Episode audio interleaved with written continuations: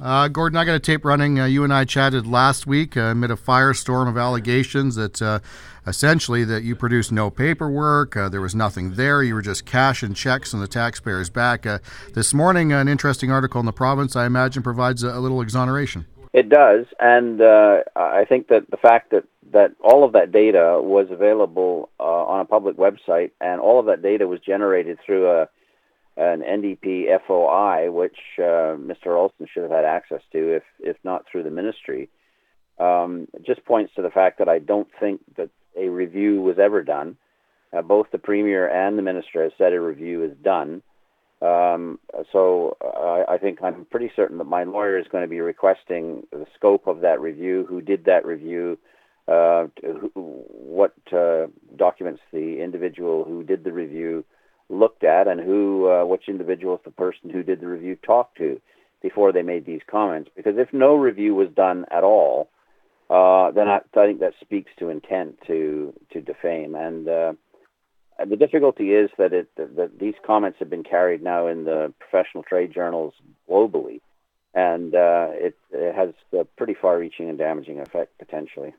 Yeah. So uh, basically, to just uh, sum up, it sounds like the legal action that uh, you initiated over the weekend is still in the works. Then. Uh, yes, it definitely is. I've not had any communication from them personally at all. So uh, until that happens, um, I'm going to continue. So if, if Mr. Horgan or Mr. Ralston approaches you with a personal apology, would you stand down then, Gordon, or no? Well, I'll take the advice of my lawyer on that. Um, as I say, it, it because this is so far-reaching now. I'm not uh, the, the nature of the of the apology and and how far-reaching that apology is uh, goes is going to obviously be a determining factor.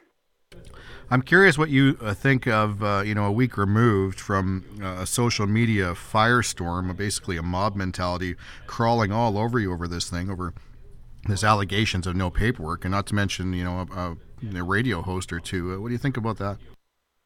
I honestly, I find it so distasteful. Um, it, this is not the first time. I mean, our our family is constantly under attack on Twitter. I don't. I try to stay off Twitter because I find it so toxic.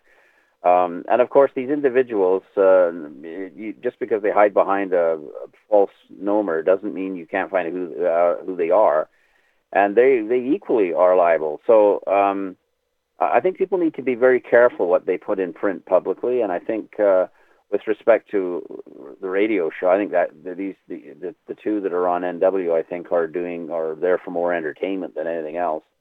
And if people find that entertaining, it sort of a sort of throwback to the old days of the Romans, right, where you chuck a couple of lions in with a Christian and everybody gets up and excited about it. Uh, okay, uh, before I let you go, anything else in the days ahead other than the fact you're going to sit down with your lawyer over this?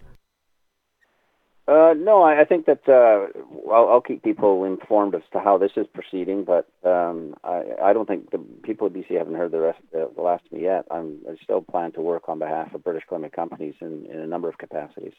All right. Hey, Gordon, thanks for the call, man. I appreciate it. All right. Thanks, Shane. Okay. Cheers. Bye bye.